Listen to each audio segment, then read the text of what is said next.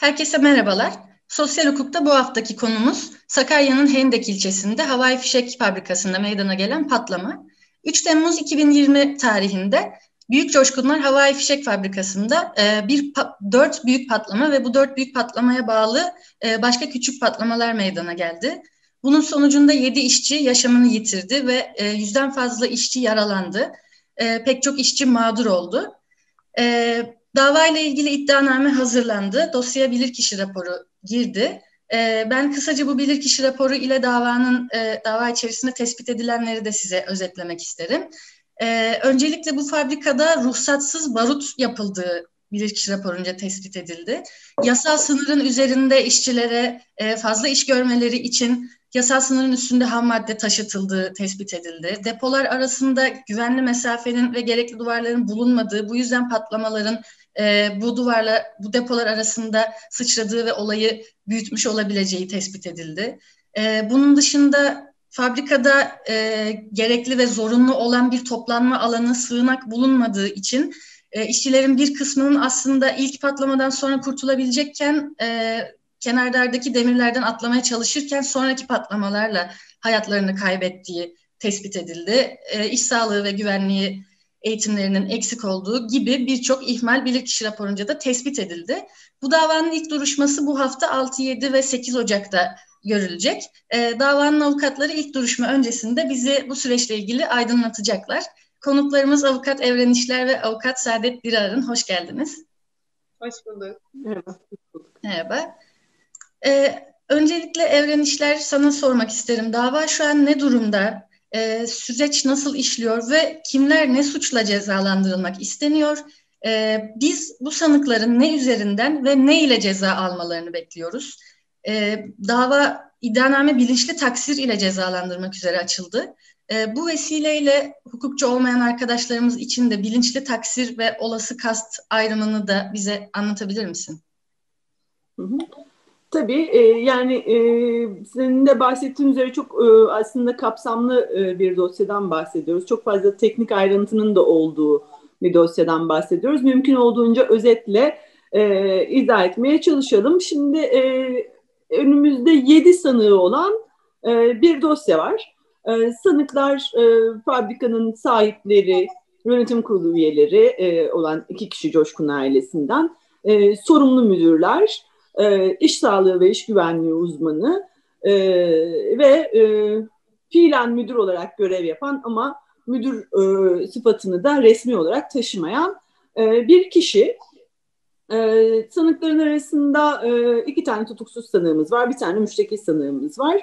E, kabaca durum bu. E, sanıklarımızın pozisyonları bunlar. E, şimdi bu sanıklar hakkında bilinçli taksirle insan öldürmek, birden fazla insan ölümüne ve birden fazla insanın yaralanmasına sebep olmak e, suçunu işledikleri iddiasıyla düzenlenmiş bir iddianame var önümüzde. Aslında iddianameye baktığımızda şunu söylemek lazım. Savcı bize olası kast tarif etmiş. Tarif ettiği her şeyin e, çıktığı yer olası kast. Ama demiş ki bu bir bilinçli taksir. Aralarındaki fark şu. E, ceza kanunumuzun sistematiğinde e, dört tane e, manevi unsur e, var. Taksir, bilinçli taksir, olası kast ve kast. E, taksirde e, kişi hiçbir e, aslında e, amacı yokken, hiçbir suça yönelik düşüncesi, öngörüsü yokken meslek ve sanatta acemilik, tedbirsizlik, dikkatsizlik gibi e, bir davranışı sonucunda ölüme e, yol açar e, ve taksirden cezalandırılır. Bilinçli taksirde bir üst seviyesidir taksirin. E, kişi sonucu öngörür ama sonucun gerçekleşmesini istemez. Yani e, klasik örneği verelim. Bir trafik kazası düşünelim. Şoför hızlı gittiğinin farkındadır ama aracına güvenir, kendi şoförlük yeteneklerine güvenir. Evet ben biraz hızlı gidiyorum ama e, birini kimseye çarpmam, dururum der. Bu durumdaki failin durumu bilinçli taksir.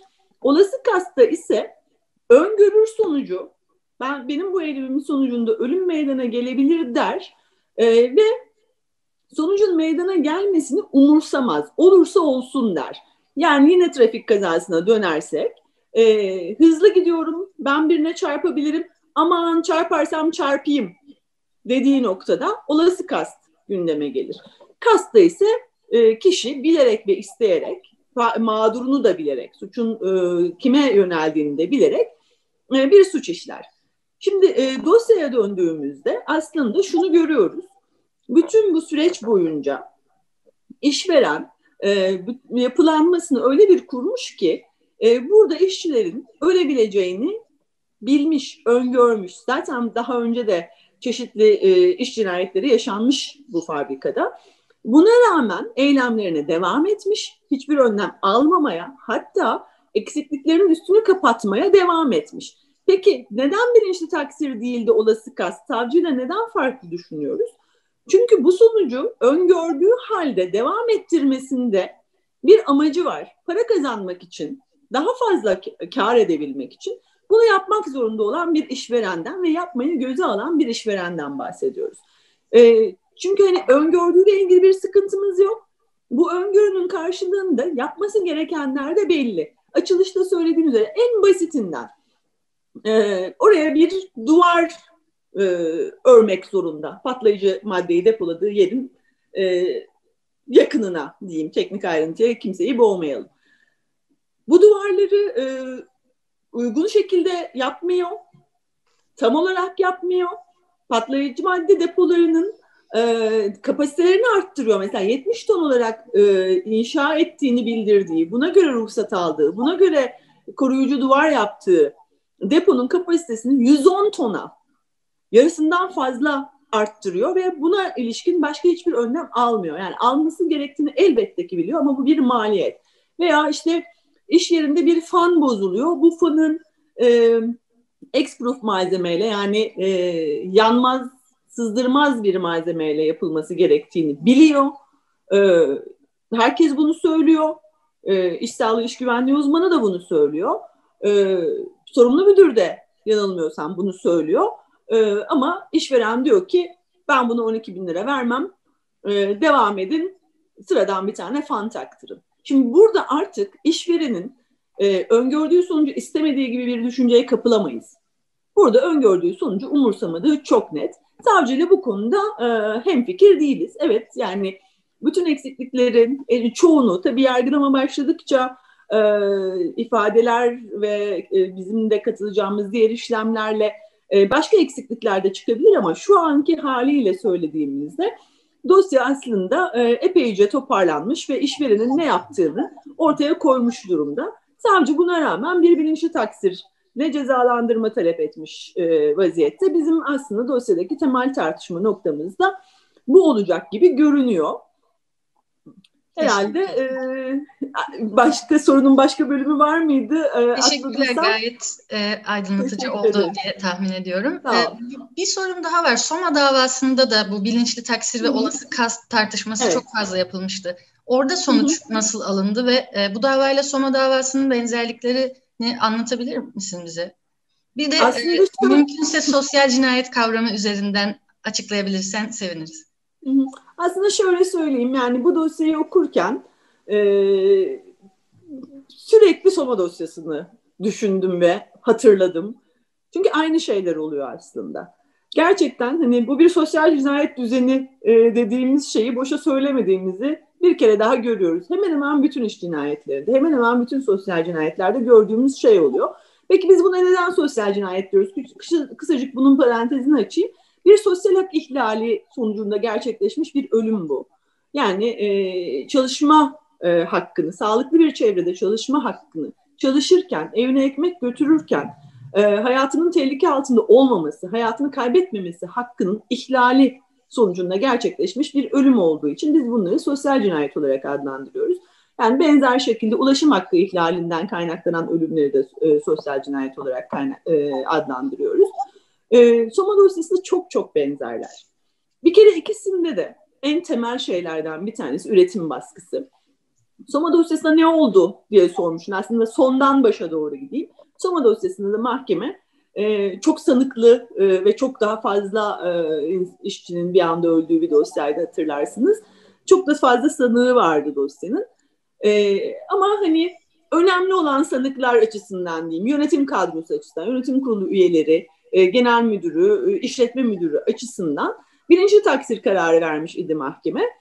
E, geldiğimiz aşamada istinaf aşamasını geçtik, yargıtay aşamasını geçtik ve yargıtay dedi ki bu kadar üretim baskısının olduğu, bu kadar öngörünün olduğu bir yerde sen artık buna birinci taksir diyemezsin. Yöneticileri olası kaçtan sorumlu tutman gerekir dedi. Ee, çok benzerler. Aynı üretim baskısından bahsediyoruz. Burada e, işte e, şu oluyor, e, bir kilogram ham madde, patlayıcı madde bulunması lazım işçilerin yanında. Ama işçiler çok daha fazla miktarda ham maddeyle çalışıyorlar.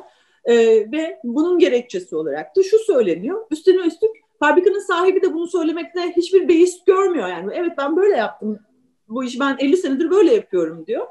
E, 50, bu, bir, bir kilogram az yönetmelik yanlış söylüyor diyor. Yani o kadar da bir rahatlıkla e, arkasında duruyor e, işçiler e, işi yetiştirebilmek için kendilerine e, aslında standarda göre yapabilecekleri işten fazlasının yapılmasını isteyen bir işveren var. Bunun için azarlayan, işten atmakla tehdit eden bir işveren var ve bu üretim baskısı altında işçiler yeterli güvenlik önlemlerinde alınmadığı ortamda yüksek miktarda patlayıcıyla birlikte çalışmaya devam ediyorlar.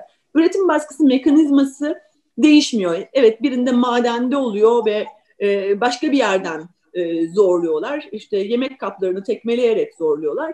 Birinde çoğunluğu kadın olan işçileri işte aşağılayarak, e, işten atmakla tehdit ederek, zaten buradan başka bir yerde çalışamazsınlarla tehdit ederek e, ya ölüm ya açlık e, sınırında bir yerden üretim baskısını kuruyorlar. Tamamen aynı. Denetleme mekanizm, denetlemeden kaçma, denetlemeden önceden haberdar olma ve sorunlu bölgeleri kapatma aynısı, birebir aynısı. Yani hiçbir fark yok. Birinin bir e, patlayıcı maddelerle çalışılan havai fişek fabrikasında geçmesi, birinin yeraltı madeninde geçmesi dışında hiçbir şey yok. Soma davasında biz e, be, motorinle çalışan vinçleri gömüyorduk biz denetleme geleceği zaman. Lafını duymuştuk. Bu denli e, net bir şekilde kaçırılıyordu. Burada da e, kaçak binaların olduğu, kaçak üretimlerin olduğu Çin Mahallesi denilen bölgenin denetleme geldiğinde tamamen kapatılması, patlayıcı madde üretiminin tamamen durdurulması e, gibi bir şeyle karşı karşıyayız. Tamamen aynı. E, patronların kar hırsı tamamen aynı. İnsan hayatını hiçe saymaları, biz paramızı kazanalım da bu arada insanlar ölmüş, o olmuş, bu olmuş, umursamamaları, buna göre yönetim kurulu kararı almaları, buna göre iş sağlığı, iş güvenliği uzmanını manipüle etmeleri, Buna göre yeri geldiğinde iş yeri hekimin, hekimliğinin dahi bir e, bastırma, e, bir nasıl diyelim pışpışlama mekanizması olarak kullanılması. Bütün süreç aynı işliyor. E, ve bütün bu sürecin aynı işlemesi aynı şeyle sonuçlanıyor. Burada Soma dosyasında söylediğimiz her şeyin aslında hani Soma dosyasıyla çok benzediği için onu örnek veriyoruz ama aslında bütün iş cinayetlerinde söylediğimiz her şeyin aslında nasıl bir karşılığının olduğunu görüyoruz cezasızlık mekanizmasıyla iş cinayetlerini cezasız bırakırsanız, kamu görevlilerini, burada sorumluluğu olan kamu görevlilerini yargıdan kaçırırsanız, Soma dosyasındaki en büyük yaramızdır. E, Alp Gürkan'ın e, ceza almamış olması ve kamu görevlileri hakkında dava dahi açtıramamış olmak Soma dosyasındaki yaradır. Soma dosyası evet çok e, bu memleketin yargı pratiğine göre yüksek miktarda cezaların verildiği bir dosya olabilir. Ama e, o dosyada da şunu hiçbir zaman unutmamak lazım. Bir tane dahi kamu görevlisi yargılanmadı bu denetleme mekanizmasına rağmen. Şimdi bu dosyaya Hendek dosyasına döndüğümüzde de aynı şeyi görüyoruz. Şikayetçi, şikayet e, dilekçesi var kamu görevlileriyle ilgili. Kaldı ki olmasına ne gerek var? Ama kamu görevlileriyle ilgili e, henüz bir arpa boyu yol alınmış durumda değil. Hatta kamu görevli yani denetlemeye ilişkin bir bölüm var iddianamede. Diyor ki denetlemeden önceden haberdar olmuşsunuz ve kapatmışsınız, siz suçlusunuz. E peki denetlemeye haber veren kamu görevlileri nerede? Denetleme sırasında e, bütün fabrikayı gezmeyen, havai fişek üretiyor arkadaş burası, patlayıcı maddeyle çalışıyor. Patlayıcı madde üretimi yapılan mekanı gezmeyen denetleyici sıfatındaki insanın sorumluluğuna hiç bakmayacak mıyız?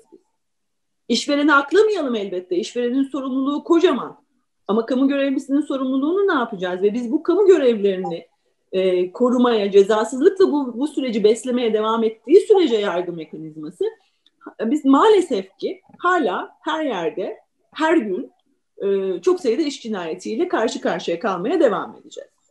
E, umarım ki Hendek dosyasında kamu görevlilerinin yargılanmasını sağlayabiliriz ve belki bir yerden bu e, dişliden bir çarkı çıkartıp belki kamu görevlilerinin kendilerine dönmelerini, iş cinayetlerinde bizim de sorumluluğumuz var. Biz sadece önümüze geleni imzala, imzalamak için bu işi yapmıyoruz. Gerçekten denetleme yapmamız lazım e, diyecek bir yere gelmelerini sağlayabiliriz. Bütün amaç da zaten e, bütün bu iş cinayeti, sosyal cinayetler dosyalarında temel amaçlardan birisi de bu aslında bu düzen bir şekilde dursun ve artık insanlar evlerine ekmek götürürken hayatlarından olmasınlar istiyoruz.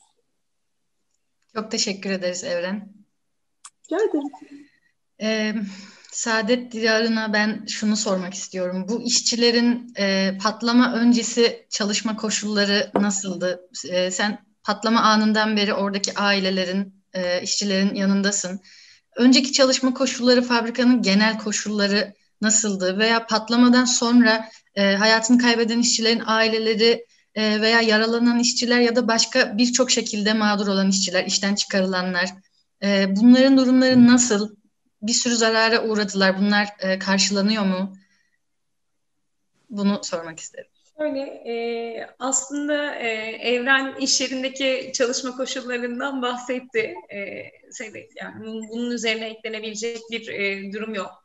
E, dosyada onlarca mağdur işçinin ifadesinde sürekli vurgulanan şey buydu yani, yani e, artı üretim, daha fazla üretim, daha fazla ürün çıkarın e, baskısı vardı. Hatta e, şey var şimdi hani benim için bir avukat olmanın yanı sıra bu dosyayla artık duygusal bir bağ da kurdum. E, şeyde e, Hendekliyim aynı zamanda bu arada. E, oranın yerlisiyim, orada doğup büyüdüm. O yüzden hani benim için ayrı bir yanı da var bu dosyanın ama bu sürecin başından beri tabii ki aileler ve diğer e, vefat edenlerin yakınları ve e, mağdur olan işçilerle çok sık görüştük.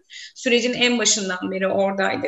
Ve e, hepsinin anlattığı e, kısım aynıydı. Yani hep vurguladıkları şey buydu. Yani bizi çok fazla çalıştırdılar. İşte e, her gün bir hedef veriyorlardı. Atıyorum bugün bir bugün 100 tane çıkaracaksan, Aa, bugün 100 çıkarmışsın. Tamam o zaman ertesi gün 150 çıkaracaksın. 150'yi mi çıkardın? O zaman 200'ü çıkaracaksın gibi bir baskılarının olduğunu söyledi. Bugün e, yine görüştüğüm işçilerden bir şeyden bahsetti. Bir e, güvenlik kameralarıyla ilgili aslında e, şey var bir sıkıntı var. Dosyaya giren girmeyen güvenlik kamera kayıtlarıyla ilgili bir e, tespitlerde eksiklik olduğunu düşünüyoruz. Onlarla ilgili konuşurken şeyde de Sahit Hanım dedi bu adam dedi hacca gittiğinde bile dedi kameradan bizi izliyordu. İşte sen oradasın neden çalışmıyorsun deyip böyle e, şeylere e, işveren temsilcilerini aslında yanlarına gönderdiğini işte bak o boş duruyor orada çalışmıyor işte işinin başına dönsün diye ya hacca gitmişsin yani artık hani buradan bari e, bize ulaşma dedikleri bir e, nokta olduğunu söylemişlerdi. E, şey var çok ciddi bir üretim baskısı var e, işçilerin üzerinde ve her gün biraz daha fazla üretim yapmalarını istiyorlar ve bu süreçte zaten patlamaya e, getiren nokta da burası. E, patlamanın başlama noktasında aslında şöyle bir şey var yani basına da çok kez yansıdı. E, üretim sürecinin başında Yang isimli bir Çinli bir e, kimyagerin olduğunu söylüyorlar ve şey e, bütün formülleri onun bildiğini ve e, bütün şeylere, ham maddeleri işçilere onun dağıttığını ve o formüller üzerinden ne şekilde işin yapılacağını onun anlattığını söylüyorlar. Ancak e, Seder'in ifadesinde geçiyor aslında dosyadaki tutuklu sanıklardan bir kısmının ifadesinde geçtiği üzere e, yangın ücretinin çok yüksek olduğu ee, bir diğer kimyagerin e, aynı zamanda yine akrabaları olan bir diğer kimyagerin sen bu işi öğrendin artık bunun üzerinden e, bu şekilde devam ederiz biz deyip yangının işine son verip gönderdiklerini aslında biraz da e, işçi maliyetinden kısmak amacıyla onlarca işçinin canına ve hayatına mal oldular. Böyle bir durum var. Buradaki e, asıl mevzunun başlangıç noktası aslında yangın gönderilmesi ve e, görüştüğüm işçilerin çoğu da e, aslında yangın üretim sürecinde çok kontrollü olduğunu ve bu kadar ham maddeyi kesinlikle yanlarında bulundurmasını bulundurulmasına izin vermeyeceğini söylemelerine rağmen o gönderildikten sonra e, devam eden süreçte gelen kimyagerler evet üretim sürecini hızlandırabilmek adına e, çok özür diliyorum. Üretim sürecini hızlandırabilmek adına işçilere daha fazla kimyasal ürünün yanlarına verildiğini söylüyorlar. Ee, üretim süreci içerisinde tabii hani sürekli baskı var ve e, şeyi söylüyor işçiler. Yani hani bunun riskli olduğunu ve bu şartlarda çalışmak istemediklerini hatta e, çok uzun süredir orada çalışan bir e, usta başının artık hani ürünlerin e, ısındığını bunların bu şekilde yığılmaması gerektiğini söylemesine rağmen bunu birçok kez dillendirmesine rağmen e, dinletemediğini artık burası patlayacak deyip e, yıllık izne ayrıldığını söylemişti ustabaşlarından bir tanesi. Ve e, gerçekten de işte hani bu mevzunun hemen arkasından iki gün sonra e, bu patlama olayı gerçekleşiyor. Şu anda hali hazırda bütün işçilerin iş akitleri feshedildi. Fabrika e, kapatıldı artık e, ve Kasım ayında sanırım iş akitlerine son verildi. O süre içerisinde kısa çalışma ödeneğinden faydalandılar bir süre daha.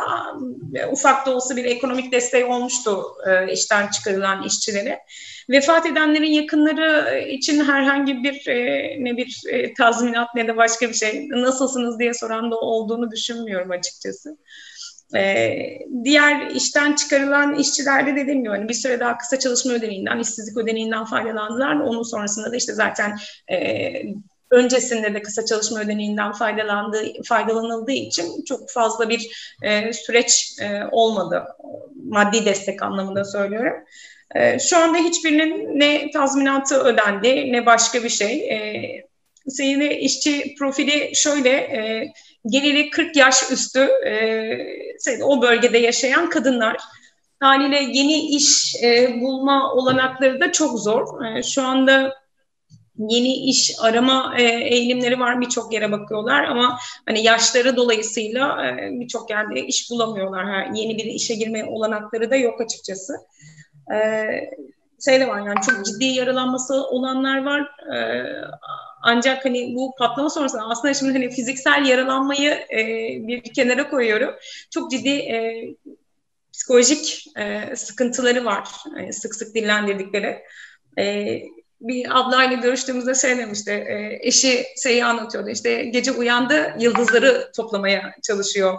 Uykusunda uyanıp yıldızları toplamaya çalıştığını ve e, evden çıkmaya çalıştığını aslında kapıyı açıp çıkmaya çalıştığını anlatmıştı. Çok etkilenmiştim. Hali hazırda hala hepsi depresyon tedavisi görüyor kadınların ve e, patlamanın şiddetiyle savrulup fırladıkları için evet hani belki hani çok daha büyük yaralanmaları yok ama e, benim bildiğim yaklaşık dört kişi falan bunun üzerinden ameliyatlar geçirdi ki hala o tedavi süreçleri de devam ediyor. Çok zor zamanlar yaşıyorlar. Hem şey var sağlık güvenceleri yok şu anda işten çıkarıldıkları için. E, herhangi bir gelirleri yok. Birçoğu işte dediğim gibi o, o bölgede köylerde yaşayan kadınlar. Böyle sıkıntıları var. Teşekkür ederiz. Ee, bu fabrikada daha önceki yıllarda da beş kez patlama gerçekleşmiş Hı-hı. benim gördüğüm kadarıyla. 2009 yılında iki patlama, 2010, 2011 ve 2014 yıllarında ve bunlar da ölümlü ve yaralamalı patlamalar. Büyük ihmallerin evet. aslında ortaya çıkmış olmasını bekleyeceğimiz patlamalar. Bunların son davalarından bir sonuç alındı mı? Ee, veya yani, bir önlem önlem alındı mı bunların arkasında? Denetlemeler arttı mı? Aslında bu da e, biraz önce Evren'in söylediği noktaya temas ediyor. İddianamede bu davalar e, tek tek yazılmış, tek tek hepsine de yer verilmiş. E, yine e, fabrika sahiplerinin aslında adli sicil kayıtlarına bakıldığında bunlarla ilgili sabıka kayıtları var, görünüyor. E, ama orada taksirden ceza almışlar sanırım. Hani bilinçli taksir değil, taksir değerlendirmesi yapılmış. E, dosyalarda e, şey var ölümle yaralamayla sonuçlananlar var. Şu, şöyle bir durum da var aslında. Daha önce gerçekleşen patlamalarda küçük yaralanması olan işçileri hiçbir şekilde götürmemişler hastaneye. Götürdüklerinde de buna yani iş kazası deme işte evde oldu de, şurada oldu, burada oldu diye söyle diyerek telkinlerde bulunmuşlar. Ve bu şekilde bunlar artık kayıt dışı kalmış. Ee, şey var e, yani, yani zaten yaralanmaları çünkü birçoğunun e, yanık yaraları var. E, orada çalışan kadınlardan e, birçoğunda da bu aslında daha önceki patlamaların izlerini doğrudan bedenlerinde görebiliyorsunuz ama e, işte dediğim gibi yani, yani o yeni bir iş bulamama kaygısıyla o dönem için e, susmuşlar ve seslerini çıkaramamışlar. Ee, önceki dosyalarda e, vefat edenler üzerinden aslında şikayetler yapılmış. Yani yaralananlar üzerinden e, bir cezalandırma ya da başka bir durum söz konusu olmamış bildiğim kadarıyla. Ama dediğim gibi yani hani, e, patlamalar süreci, süresinde yaralanan e, birçok işçide de e, şey yani şikayetçi olma ya da hani bununla ilgili beyanda bulunma diyerek telkinlerde bulunmuşlar. Aslında ben burada bir araya gireyim. Mesela dosyada şey kısmı da çok enteresan. E, bu patlamalardan sonra e, sorumlu müdür diyor ki ben artık burada sorumlu müdürlük yapmak istemiyorum. Yani ne kadar çok samimiyse e, korkuyor. E, ve yerine görevlen yerine birini görevlendirmek istiyorlar. Yerine görevlendirilecek insan da işte az önce e, Saadet Hanım bahsettiği yeğen. Yeğen olmasına rağmen diyor ki ya ben istemiyorum. Burada hani bir şey var. Bu sorumluluğu istemiyorum. Ve patronun verdiği cevap gerçekten çok etkili. Koruruz. Bu zamana kadar kime ne oldu? Aynen öyle. Yani cezasızlık mekanizmasına o kadar güvenerek devam ediyorlar ki bu işe. O kadar net ki olası kasıtları.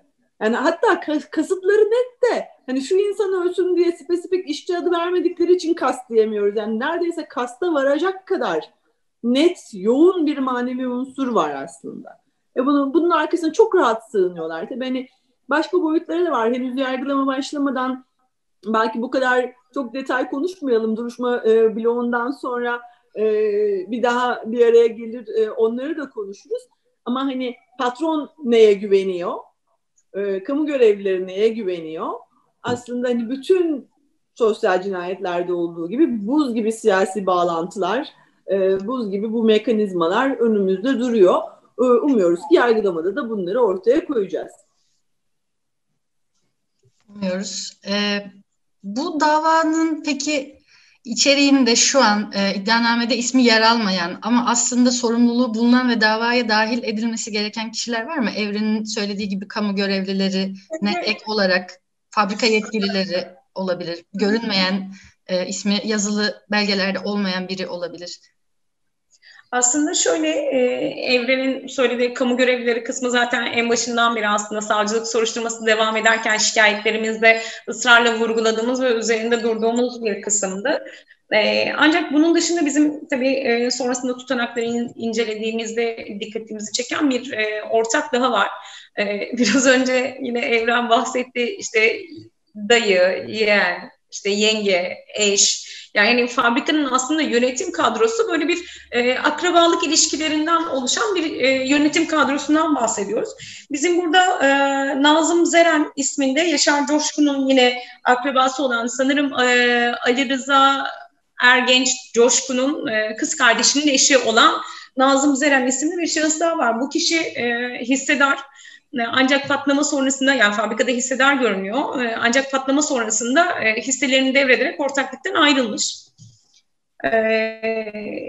Şeyde, yani bu kişinin kim olduğu ile ilgili biz tabii hani sonrasında tutanakları incelediğimizde bakıyoruz jandarma tutanaklarında fabrikada sağlam kalan ürünleri teslim almış.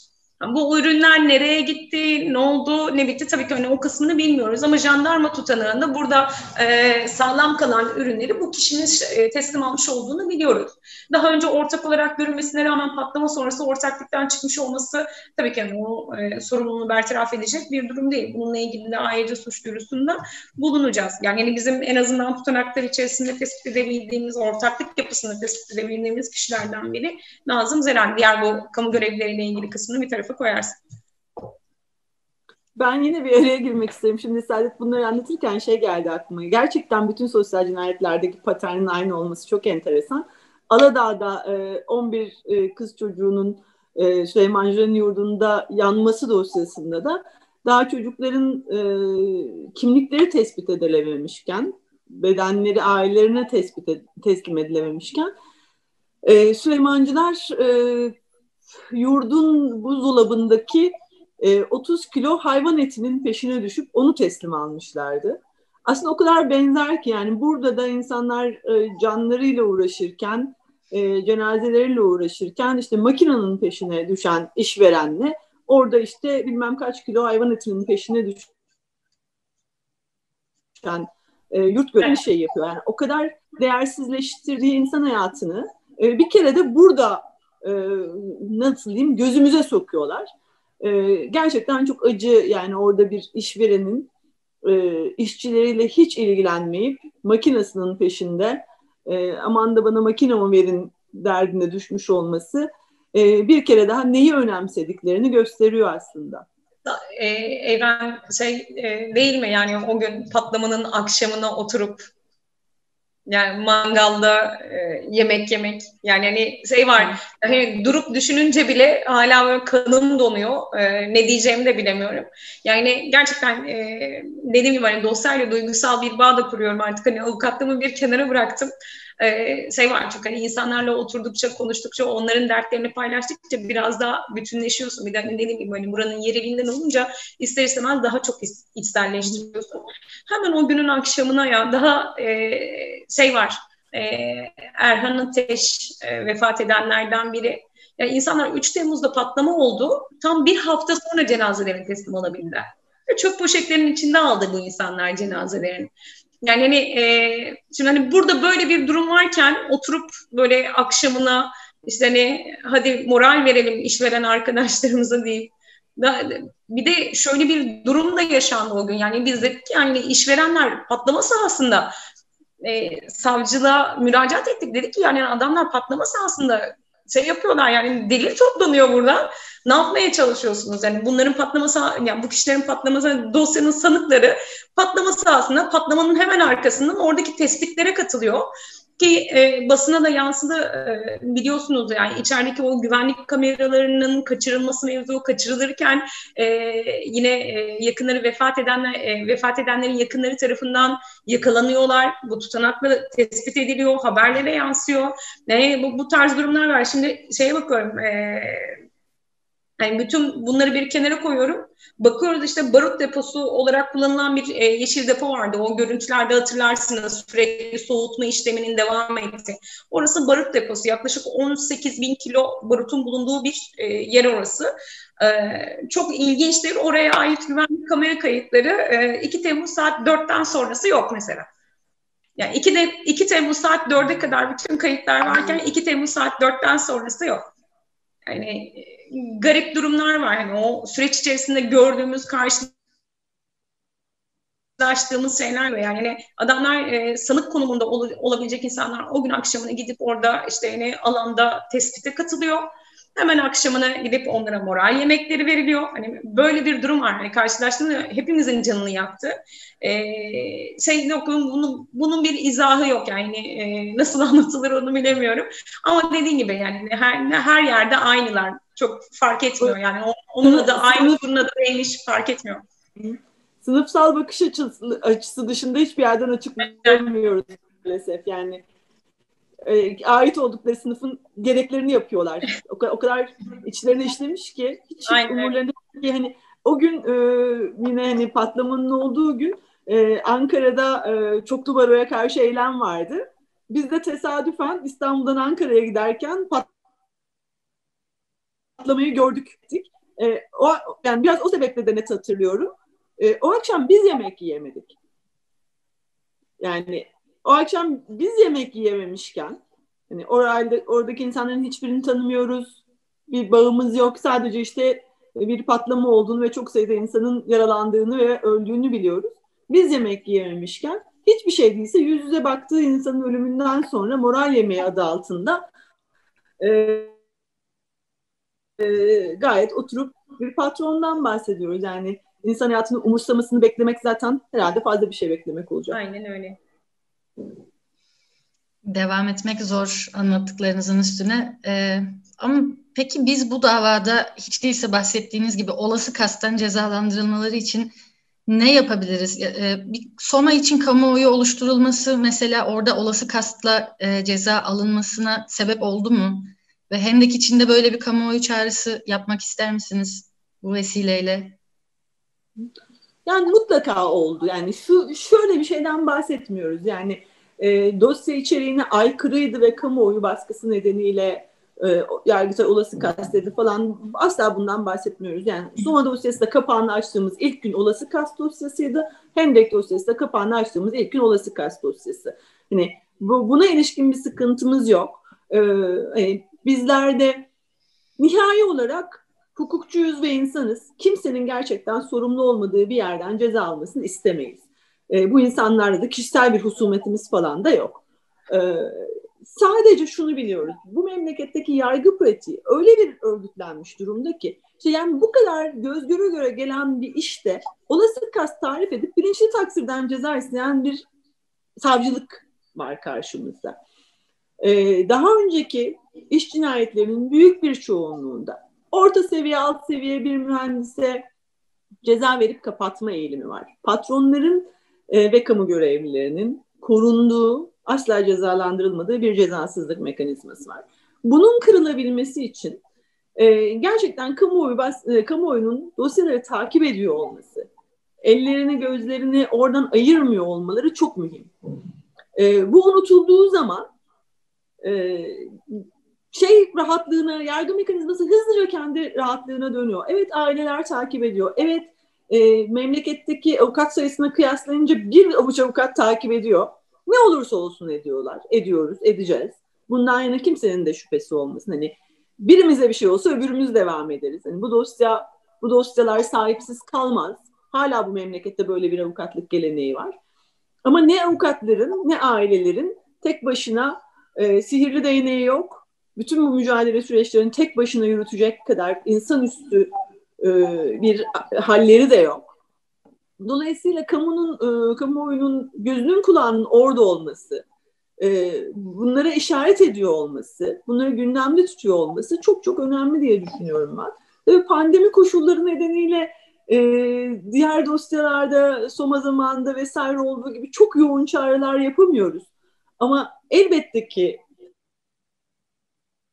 takip etmeye, olmaya. O duruşma salonuna giremeyebilirler pandemi kısıtlamaları nedeniyle ama yine de orada olmalılar. O aileler o desteği hissetmeli diye düşünüyorum. Ailelerle daha çok bağı olan Saadet e, ne der bilmiyorum ama Kesinlikle öyle. Ee, bu sürecin başında onların en çok korktuğu şey e, biz burada işte hani yalnız kalır mıyız? Çünkü daha önce Coşkunlar Havai Fişek'teki işte bir e, vefat eden bir işçinin açtığı davada e, çok yalnız kaldığını ve e, fabrika sahipleri ona karşı sebebiyle ciddi bir tazminat yükü altında e, ezildiğini e, konuşmuştuk aslında. Hani böyle bir pratik var e, geçmiş deneyim olarak.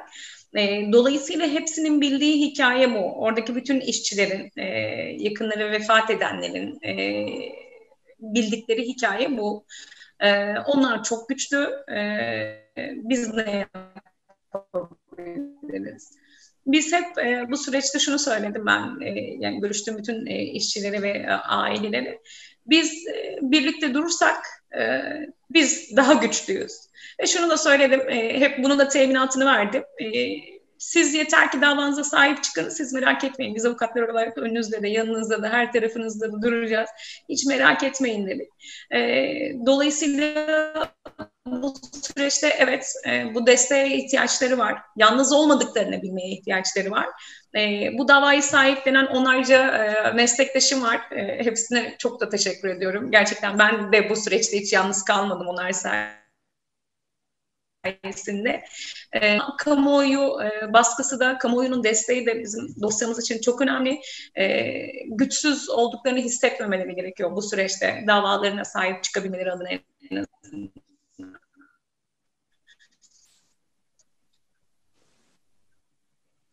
Teşekkür ediyoruz. Ben ikimize de çok teşekkür ederim. Ee, ve başarılar diliyorum bu haftaki duruşmalarda da tekrar size. E, dediğiniz gibi iş cinayetlerinin hepsi birbirine benzer ve biz artık e, birilerinin üç kuruşluk menfaati için işçilerin ölmesinden, çocukların ölmesinden, onların ailelerinin düştüğü durumdan bıktık. E, ve bütün ailelere bu duruşmada yine göreceğiniz bütün ailelere buradan e, sevgi, selam ve desteklerimizi iletiyoruz. Ama tabii ki sadece sevgi, selam ve destek iletmekle olmuyor. Lütfen yanlarında olalım. Elbet hendek içinde adalet sağlanacaktır diyorum. Hepiniz hoşçakalın. Tekrar teşekkürler. İyi akşamlar. Teşekkür ederiz.